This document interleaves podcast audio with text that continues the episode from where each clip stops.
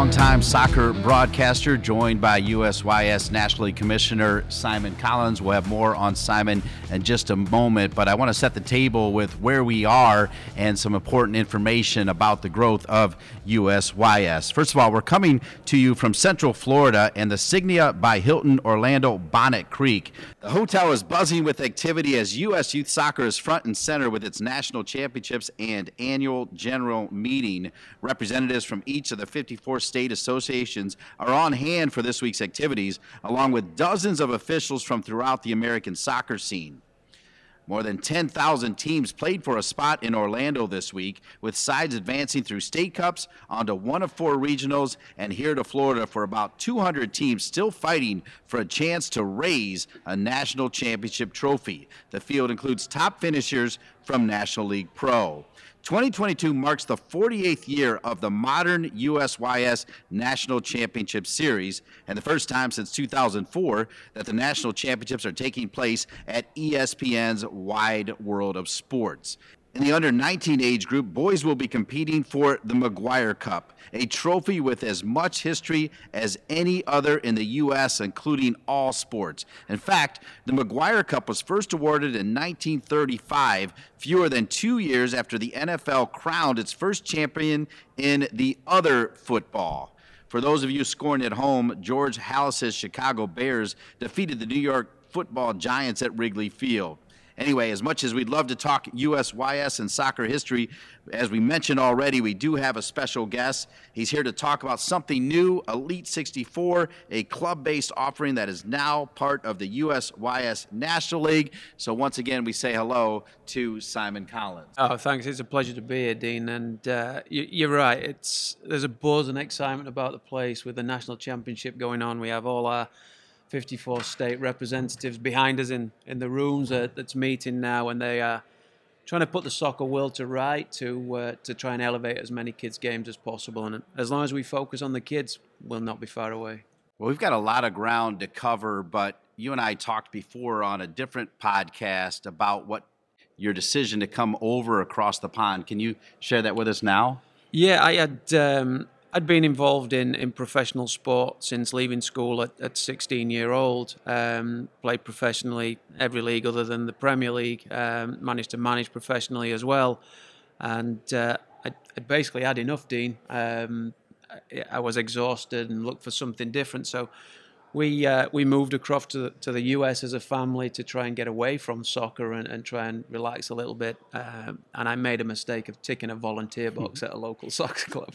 So that's how I ended up.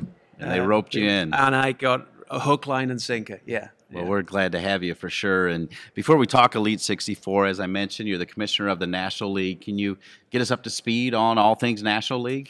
Yeah, we um, We've, in fact, the guys have been in town today. That my team's been around. We've been formulating the brackets for National League, National League Pro registrations ongoing right now.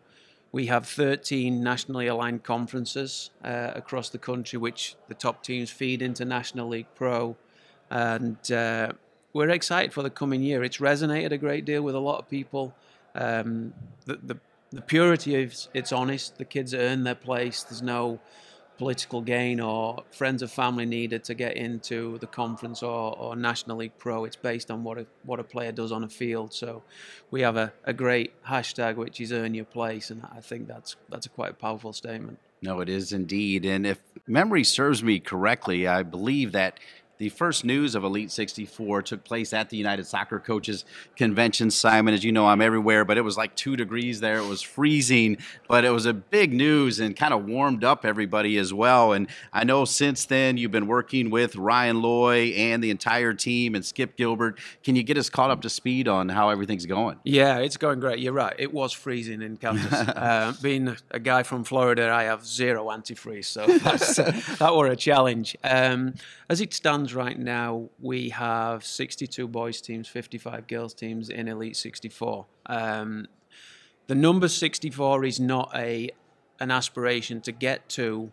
It's there as a ceiling to not go beyond. Um, because in our minds, the thought process is there's too many leagues out there that focus on the growth. Um, and if something's going to be tangible and real, then we need to be bold enough and brave enough to cap that number. And then try and funnel the, the very elite into this particular aspect. We're looking at potentially around 18,000 players participating in Elite 64 in the coming year, which if you look at the number that you just read out about USYS, the, the, the 2 point whatever million it is, that's a small, small number. Um, so we, we're really trying to make it legitimate and real and, and focus on the game itself and what we can do for the players. And part of making it legitimate is the opportunity to forge relationship with cutting edge corporations and organizations. Why is that so important, Simon? It, it is, and I mean, we've just I've just been in one of the meetings there with one of the, the, the regional groups, and and they rightfully so say, well, what's different? It, it's not difficult, Dean, to to launch a league, to create a league, and we see them pop up constantly. But what we have to do is what's different about our league? What are we offering to the player? What's going to change people's lives potentially, and how do we do that? And we all know we're in that society right now is driven by data. Um, everybody walks around. We see people walking by, and they've all got the telephones in their hand, and um, professional sport at the sharp end is using data to track players' performances, to aid them with periodization. And what we've been able to do through through some of the contacts uh, that we have is is bring on some real industry leaders. Um, I'll give you a couple, for instance. We have uh, ProScore that does our game analytics. So we provide them with game footage. They break it down. Um, now these guys work with Brighton, Crystal Palace, and other big Premier League clubs, so they're not messing in small fields. Mm-hmm. Uh, and then we have Stat Sports, which obviously they do the women's, men's, um, and women's national team, uh, the England national team, Man United, Juventus, PSG, uh, and, and their list of partners is is as good as it gets. Well, that's just naming 2 we mm-hmm. We're bringing that to the players, to the mm-hmm. youth kids, uh, and we're super excited about that because uh, and me and you, you've heard me mention this statement many times. We got to make every game a recruitable moment.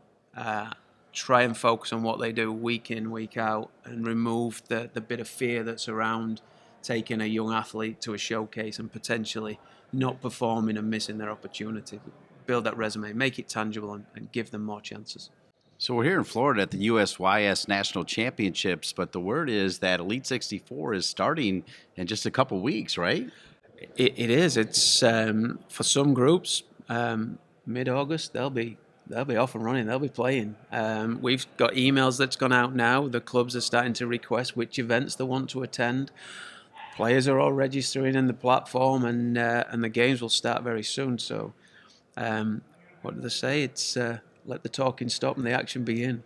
Well, I can't wait for Elite 64 to get going. It also reminds me in a few more months, the World Cup will be going on. And of course, it'll be England and USA. And as you're walking around, and even some of the people from those cutting edge companies, they are also English like you. So let's have a little fun. As you know, my background is with the U.S. World Cup team and following it. Of course, you know where my allegiance is, but uh, it, it's certainly exciting for England to play USA. What are your thoughts on that? And then, of course, I'll put a little pressure on you. What's your prediction for that? What, what a great draw!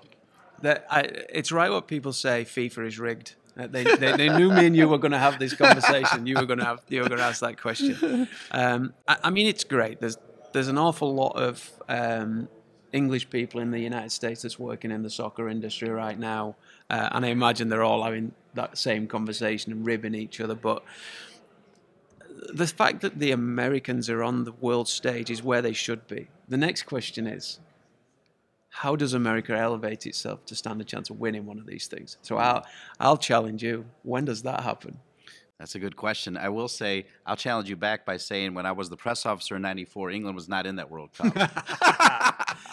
I won't name the others. I'll, I'll leave it there. You can have that one.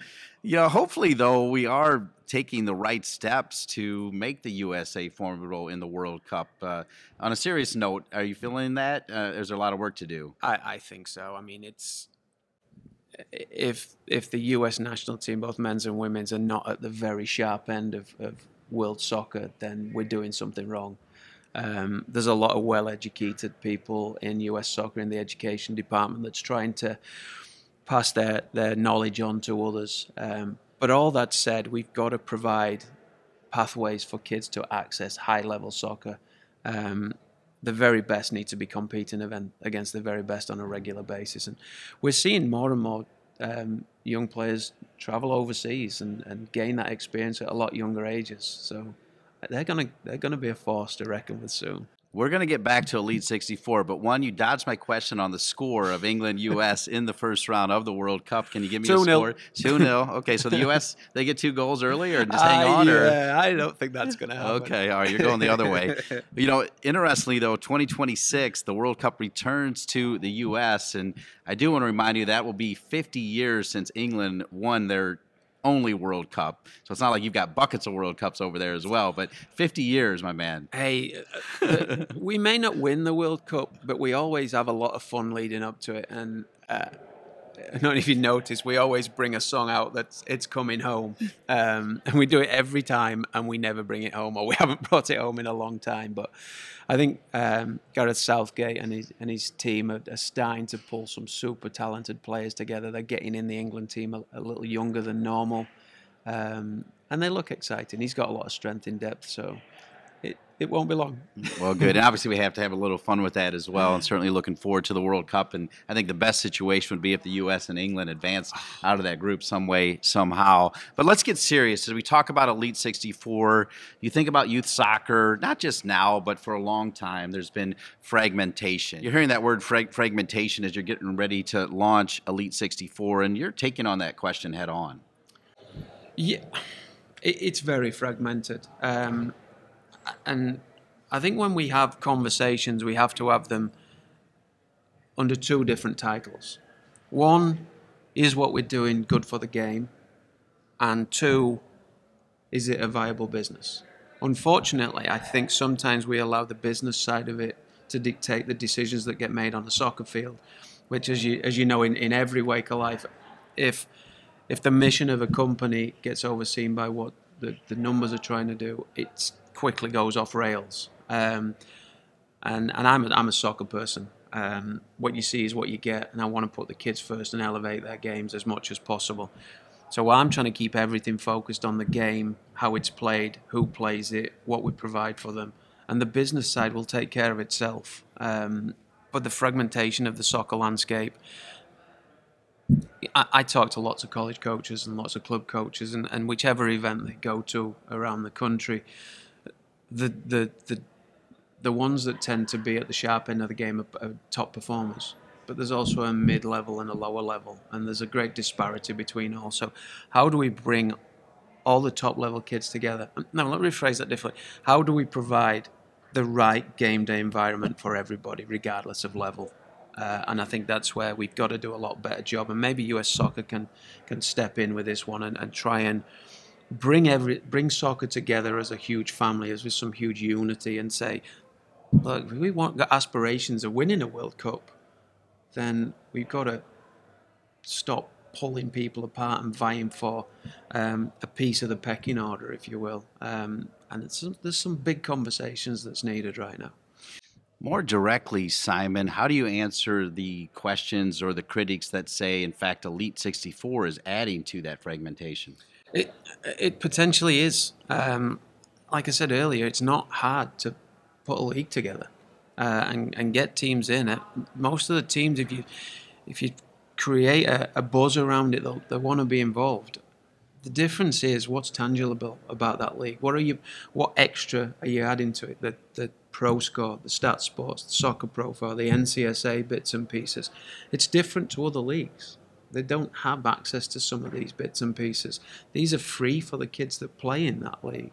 They're, they're provided this information. The NCSA provides every player with uh, uh, an individual profile, which pulls together their athletic and academic activities. Then we put the game highlights into there. Um, then you put your stat sports information in there. Now all of a sudden, these kids become even more recruitable because the NCSA is so clever that it can match their profile with a particular school. So it's eliminating some of that fear that's in the sport right now. And maybe we can get away from this showcase model there. That's how I'm going to get recruited and, and resurrect what we do as a team. Um, because we can't get anywhere without the other 10 people that surround us on a field. And uh, maybe the state cup, regionals, national event starts to get a bit more recognition as opposed to this individualism of state cup and I want to get recruited by college.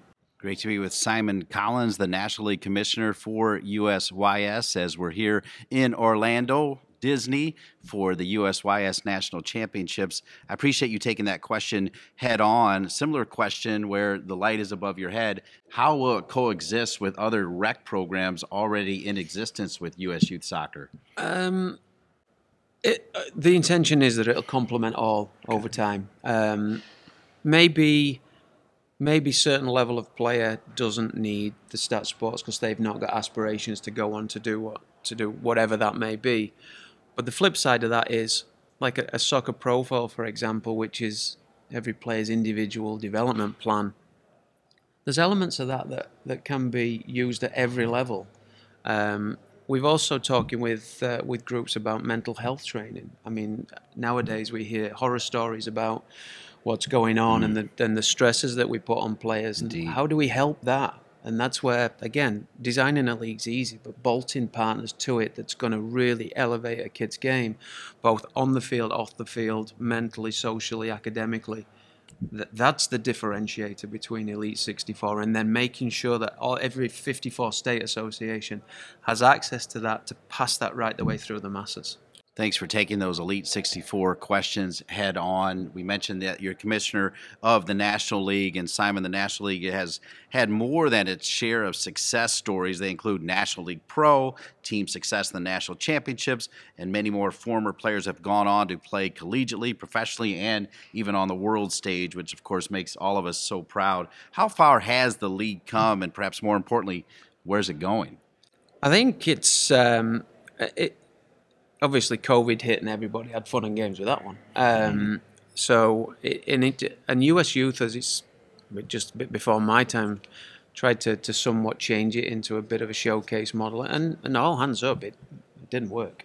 Uh, it needed to go back to what it was like before as a regional entity and connecting teams from from outside of state associations and, and bringing them together on a regional component. What we found is it, it's it's creating the safe, not safe, creating the right game day environment.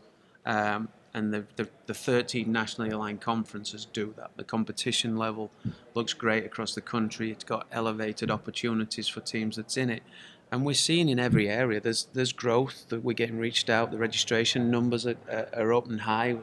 Teams have aspirations to be involved, and they, there's an appetite. If there wasn't an appetite for it, we wouldn't do it. But there's definitely an appetite for uh, for regional play, national play. Um, we just got to make sure that we can we're conscious of cost to mum and dad. Going back to your story of coming across the pond, thinking about just family and soccer brought you back in as you are starting Elite 64. People are used to one way or the other, right? And I know you're dealing with it right here in Florida you got to have thick skin and you've got to be able to answer questions kind of like what you're doing here now. How tough is that part of the job particularly dealing with people that have been in their state associations for a long long time? We we have a tremendous amount of knowledge that's in this building right now. But what we also have to do is not just challenge ourselves but challenge everybody else. And like with like with most things, soccer doesn't stand still. So we've got to take people out of their comfort zone and say, "Hey, are we doing things right? Can we do things better? Is what's happening there going to work somewhere else?" And um, and actually, I, I use this an awful lot, and I picked it up from US Soccer, doing the um, doing the various licenses. It's a, a looking back to look forward uh, mentality. What did we do in the back in the in the time that's passed? That we could reflect upon to do again going forward. But importantly, being big enough, bold enough, and ugly enough to say, hey, we got that wrong. We shouldn't have done that. And then sharing what got wrong, being open about it. Hey, hands up, mm-hmm. that was not a good decision. And sharing that with the masses so that collectively we don't make the mistakes again. So being thick, being in, being in professional sport for a long time um, does make you thick-skinned you're always at some point or another it's down to somebody's opinion and so on and so forth. And I, will give you a quick story. Um, I was playing for Huddersfield Town, Um, and we had I can't remember the team we played against. It's a home game, and my mum and dad are sitting in the in the stadium, and the guy at the side of my mum and dad is screaming at me, "You're crap, you're rubbish," and giving me all sorts of abuse. And my mum, my mum turned around to my dad and says, "Hey, are going to allow him to say that?" and my dad turned around and says, "Yeah, he is." so it's like that's the, it's like it, it happens, and you you take it on the chin. You you listen to people, you reflect on what you've done, and then if your mission is to, to make change and, and try and make a difference to the sport, and it's honest, plow on, Right. get going. Right. And part of that plowing, I always feel like being repetitive is being informative. So I'm going to give you one more chance to talk about what you mean by recruitable moments because you like to say it. Why do you like to say it so much? Well, um, I mean, I want to provide players. I said we. Me personally, I want to, but I know collectively, US Youth Soccer and the state associations want to also provide players with opportunities to reach their potential. But we also know that there's a lot of fear that drives the sport. Fear of being on the right team, right level, right access to the right event. And if they manage to get, if they tick all of them three boxes, the one thing that they don't have any control over is what happens in a game. And the player could have spent thousands of dollars, traveled across the country, plays the first game, and the college that wants to see them or scout that wants to see them is sitting right there. The player looks at them, they become like jello. The first touch they have is terrible, the second touch is not much better, the third touch is not even their fault, and the coach drives a line straight through it and moves on to the next player. Well, potentially that kid's just lost his opportunity, which could have taken place in three minutes. So, how do we change that? How do we make every single league game in state a recruitable moment? So, when they come to these events, they're a little bit more relaxed. They realize that they've built themselves a, a resume of information that's got highlights, stats, data, and everything that's in there. So the college can or scout can see this and they know that hey, that touch there is out of character. Let me give him another look. Let me see. I'll give her another look. Let me give them a bit more time and attention. And so what I mean by recruitable moment is making sure that we don't just focus on a showcase and that one game and that number of colleges that's standing on the sideline.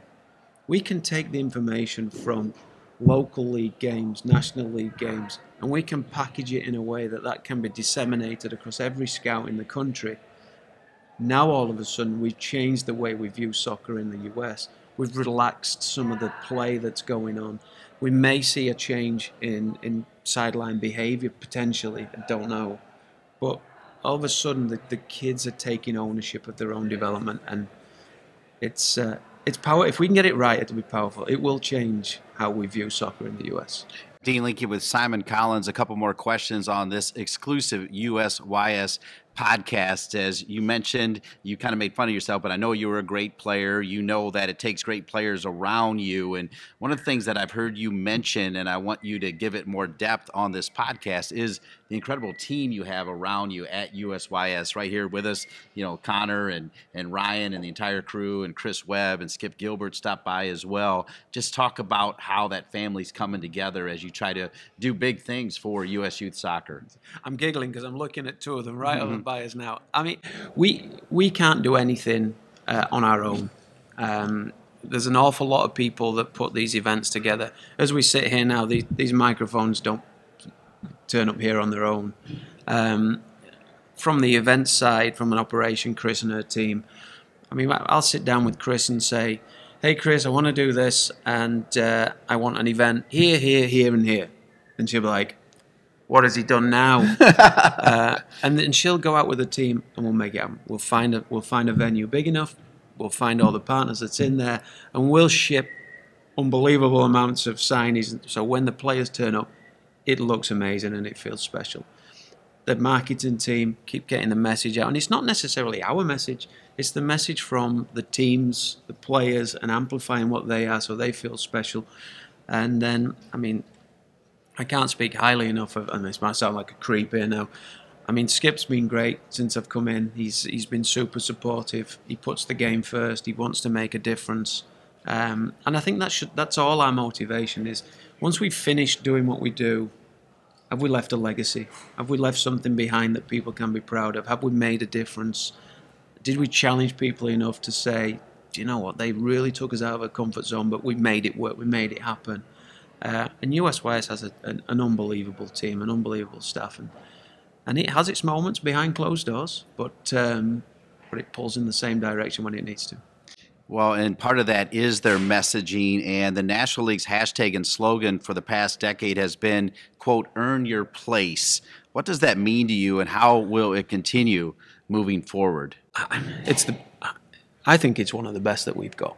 I really do, and I mean that passionately. Um, I know me personally, nobody said, "Here, you can have that." You you graft, you graft when uh, every day, and I know in in, in every forms of life right now, it, it's expensive. So people have to graft, they have to earn what they're working for. So we have to keep what we do honest and make it real. And focusing solely on soccer right now, the kids get on the field, they cross that white line, they go and play. It's all them. We can take them to any white line that we want in the in the country in the world.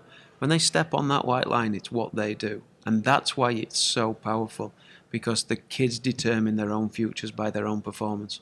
And that's why it's the most honest strapline, hashtag, whatever you want to call it, that's out there right now. All by the kids. If you could look into that camera right now and talk about your vision for Elite 64 and where you see it, maybe not in a month, but maybe down the road, you know, five, ten years. Do you have an idea of what you think it'll be? Yeah, I mean, complete blue sky thinking, I would say it's the only platform, the most desired platform that's out there for, for the American youth players right now. Um, we're a long way from getting it to that point, but we're certainly striving to be there. Um, I, I will share this. I do think there's a pathway for the ones that aspire to be professionals. And we hear a lot of things about the MLS, the MLS next, and so on and so forth. I, I went down that path. And I think we should, where possible, support the player that wants to go down that path. I think it's okay, it's fine to do so. And I think sometimes we we seem to be a little bit too wrap our hands around and keep things in here. Um, like with in relationships and family at home, if you love something, let it go it'll keep coming back. And I think that's where we are in, in the soccer community right now. We love what we do, we're passionate about it, and if that kid wants to go on and try something, let's push them, let's take them, let's see where we can we can elevate the game as much as possible. Kids, leagues, state associations, USYS, let's keep pushing forward. Appreciate those answers, Simon. Obviously, we've talked a lot about Elite 64. We've talked about the National League quite a bit as well. What about National League Pro, particularly what the P, R, and O really mean to you? Player recruitment opportunity. Um, we sat down, deliberated over what do we do. Well, I mentioned earlier about the the reimagination of, of National League, the events, and so on and so forth National League Pro's fairly fairly new. I think this year's its first year. It's run a full cycle. It's going into its second year now. Um, but again, focusing on the needs of a player. Player's the first letter that comes out. They want a recruitable moment and they want an opportunity to perform. So the acronym PRO sits perfectly with what we're trying to do. Um, it's a team-based model as well. So whereas Elite 64 is a club-based model, National League Pros focused on the team. So regardless of size of your club, there's an opportunity for you again. I use the hashtag line: earn your place for, through the through the state leagues, through state league, into the, one of the conferences, finish the conference, get qual- auto qualification into National League Pro, and then to, to to finish the connectivity. If you do actually win National League Pro, you have direct access to the NCS series. So that's where USYS brings a lot of its programming together and, and gives people different pathways and access in. But again, Pro is a player recruitment opportunity, and again, every game's a recruitable moment. Simon Collins, the National League Commissioner and one of the key men behind the launch of Elite 64. Thank you so much for joining us here in Orlando as part of this exclusive USYS podcast. It's been a pleasure, Simon. As always, Dean. Thank you very All much. right, well done. Once again, thank you, Simon, and everyone at U.S. Youth Soccer who made this podcast possible. Most of all, thanks for tuning in.